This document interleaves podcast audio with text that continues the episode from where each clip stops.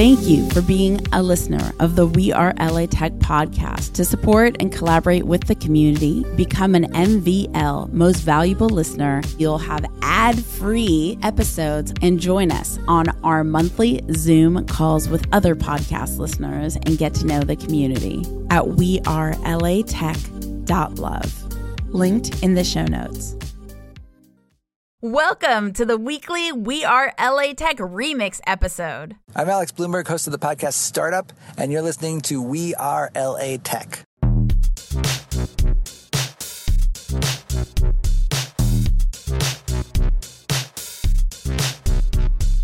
My name is Espree Devora, born and raised LA, and I created We Are LA Tech in 2012 to unify the community. Podcast launched in 2014, continuing to help people find the best talent, to connect with each other, to form awesome relationships. So proud of this show.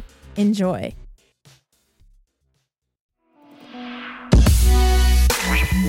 Hey, this is Aaron Ross, co CEO of Predictable Revenue, the outbound success company based in Pacific Palisades. You do have to know how to stand your ground in certain areas and know Yeah. again the boundaries thing. Yeah. And I don't think I had, uh, I was better about, like at Salesforce, I was really good about encouraging people. Um, I wasn't as good about holding, I could hold them accountable, but I think what I've learned over the last few years too is when um, people feel like they can't do it, but then you you do you know you believe they can, and putting them in an uncomfortable position where they have to you know get make that leap Right. where it's not too easy Yeah. because we see that with our honestly with our kids too. Yeah. There's a lot of this. I can't do it. I can't do it. Like yeah, I mean, you can. We just need to help you Yeah. take the next step. And my high school journalism teacher forced me to call celebrities and movie production companies to I was a features editor and I was terrified and because but she knew I could do it Yeah. and I could do it but I, I didn't know that at the time of course and um because she legit forced me to do it it was part of the initial steps to become the entrepreneur I am today Yeah. Yeah. our 15 year old daughter, you know, last summer she had this project. She was going to make a purse out of leather, and I don't remember she had she she procrastinates like uh, probably everybody honestly. And um, I remember after two months or something, like, okay, look, it's time for you to do, do the damn purse. I don't think I actually said damn, but might have. I mean, there's a lot of swearing in our house, by the way. my, my wife and the older kids like to swear at each other. I think it's more like banter. Um, there is a lot of like fuck this and that, and but I said, look, okay, about this. I'm turning your social media off because we use this thing called Circle at home because kids were, and when you get your purse done, you could you could get your Instagram back, right? Which is like life threatening to a 50 year old. Like, uh, what's the big honestly? What's the big deal with Instagram? Is mostly uh so. And she bitched and moaned, and she you know just like, oh my god, I can't do it. I tried, I don't have the right sewing machine. I'm like, well, get a hand sewing thing, right? I can't do that. I don't have the, you know, we don't have the needles. They're not strong enough for the, all these excuses, Yeah. all- excuse after excuse after excuse. I'm like, well, look, I'm happy to get you the right needles, but social media is off until you get it done. Uh, finally, she, I don't know, caved in and just like did it. All right. And then even then, it was this. I bent this needle, my thumb hurts, and just this almost like like poor me. Why can't you help? I don't know th- this these um all these uh I don't know, but she did it right, Yeah. and she and I know she's she's way more capable than she. So that was a case where like I knew she could do it. I know I had no question about it, and she Yeah. just had her own issues and Yeah. fears, like we all do. we all do Yeah, we all do. Everyone does. I everyone even today you never outgrow them. Yeah. They're just new ones. even Richard Branson has them Yep. yeah Yep. Um, and I just that was I know for her it's a motivator or was, and like that was a simple one.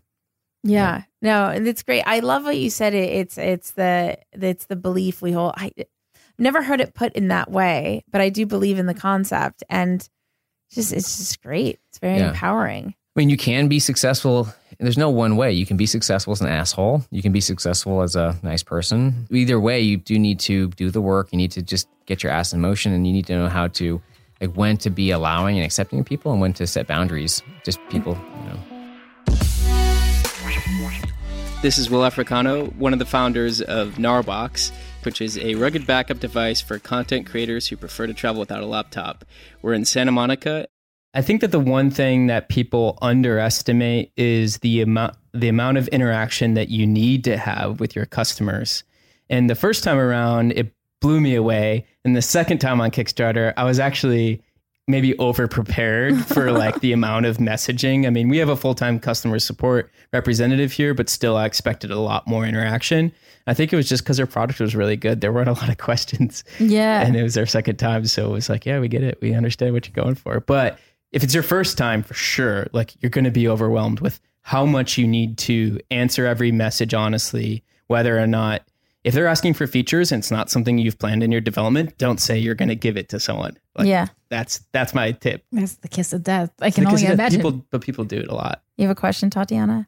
No, I just I'm trying to think of like the train wreck that that could be of somebody saying like waiting for the shipment and then saying you didn't have the upload to the to the thing and they said they would and This is how I think I could see it going is customer like all of a sudden overnight you have 500 customers talking to you and a lot of them you know one of them saying can I do this? And you go and you kind of ask like your engineering team really Kind fast hey can it do this? And they're like of course yeah I can do that. It could do that. Yeah. Whether or not you're planning on having it do that is another question but right. yeah it could do that. Yes it can do that back to the people on the Kickstarter customer one who asked you if it could do that. So and then you're dealing with the bugs that are eventually Yeah. going to come up or too just and then the you threw in of delivering a product that you know and we just we just started being really honest anytime we got asked no it cannot do that is one of the answers we say a lot of times nice don't buy it if you think it's going to do that So you're an LA Tech company. So here's some LA Tech questions. I don't know what's off limits, but we have a brilliant editor, Adam, who could cut out anything you don't feel like talking about. So um, very easy questions though. Uh, one is you've raised money. Are you able to share how much you've raised? yeah well yeah so our series a was was a public you could go check it out. It's on public domain. So that's and it was in some la press. So it was 8.5 And then, and you said you have, I think you said you have 22 people now? yeah. 20, what was that? 21 Oh, 21? yeah. Oh, I like how you're like, yeah. Yeah. She's like, no. I'm gonna i was just keeping you. it going Yeah. it could Yeah. change it could Is be 22 tomorrow I mean, who I am sitting here. Like, there you go um, and then, uh, what resources have you guys accessed here in LA Tech in the community to help accelerate the company forward? I mean, the the one of the best reasons to be in LA is just the uh, talent pool for engineering. I mean, there's just so many talented engineers, and we've we've worked with General Assembly, we've worked with um, a lot of the recruiters are really talented around here. Um, and I think it's like the tech scene's really grown a lot with Snapchat and some others. And we haven't hired anybody out of there, but I think it's attracted a good uh, talent pool Yeah. that normally, you know, you'd think just Bay Area and that's the only place you can get that. Um, but no, I think we've had very, I don't think we've had any problems around here. And I think one of the best sides of LA versus the Bay Area is just the talent that is also interested in, um, in photography and videography and, and that creative class.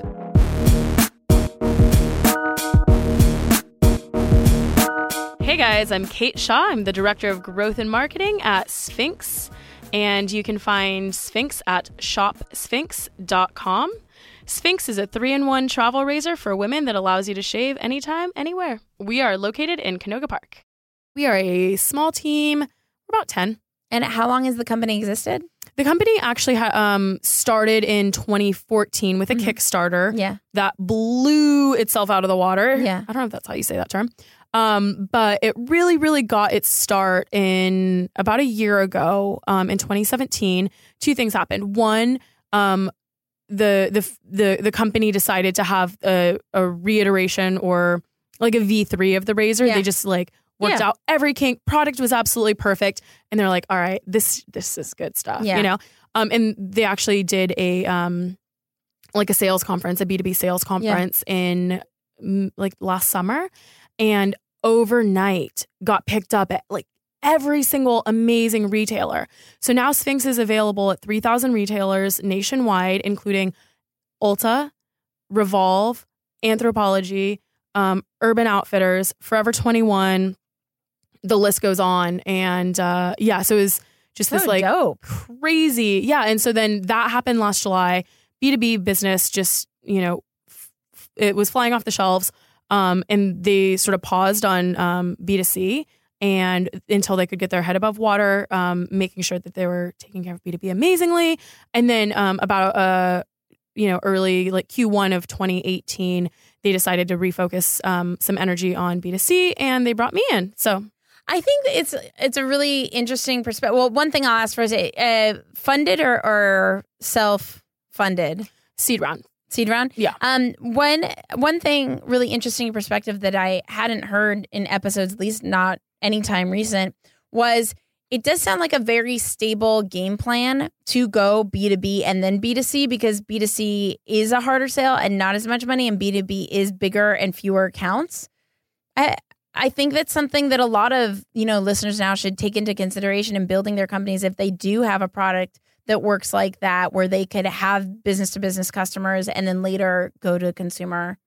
This is um, safer. Yeah, so I've seen a few companies who, um, well, let me take a step back.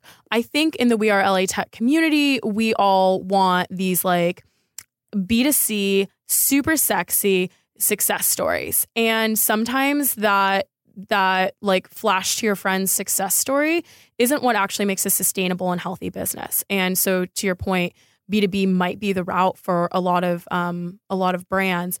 And I've seen um I've seen some brands fail with that. I saw some um I was um involved on a project With the B two B, hmm Yeah, I was actually involved with a project, two projects, um, two startups in the LA community who I still love them, but they um, they tried to do the B two B route and they were um, they were software as a service Yeah. and um, it didn't work out so well. They had some major major brands on Yeah. board as clients, yeah, but just somehow it just wasn't working. And they had that's some yeah. um, specifics for each of those companies that made that a little bit challenging. It's Um, it's a good reminder that there's not one path that fits all.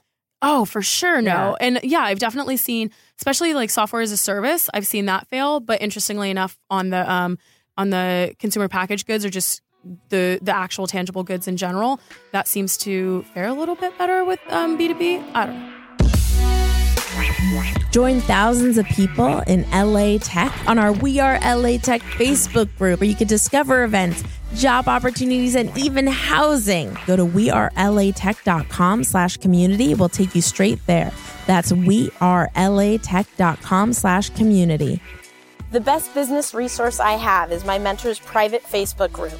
I've never found a community that cares more about one another's success. It inspired me to create the same thing for podcasters. If you're a tech company or startup looking to grow your podcast audience, I created getpodcastlisteners.com, a private group specifically to discover how other podcasters have grown their audiences so we could do the same. Check out getpodcastlisteners.com. That's getpodcastlisteners.com. The We Are LA Tech podcast is hosted and produced by me, Espree Devora. with help from Janice Geronimo, Edited by Cory Jennings. Production and voiceover by Adam Carroll. Community Spotlight coordination by Anna Friberg. Music from Jay Huffman Live and Epidemic Sound. The We Are LA Tech podcast is a We Are wearetech.fm production. Thank you for being a listener of the We Are LA Tech podcast. To support and collaborate with the community, become an MVL most valuable listener at wearelatech.love. Linked in the show notes.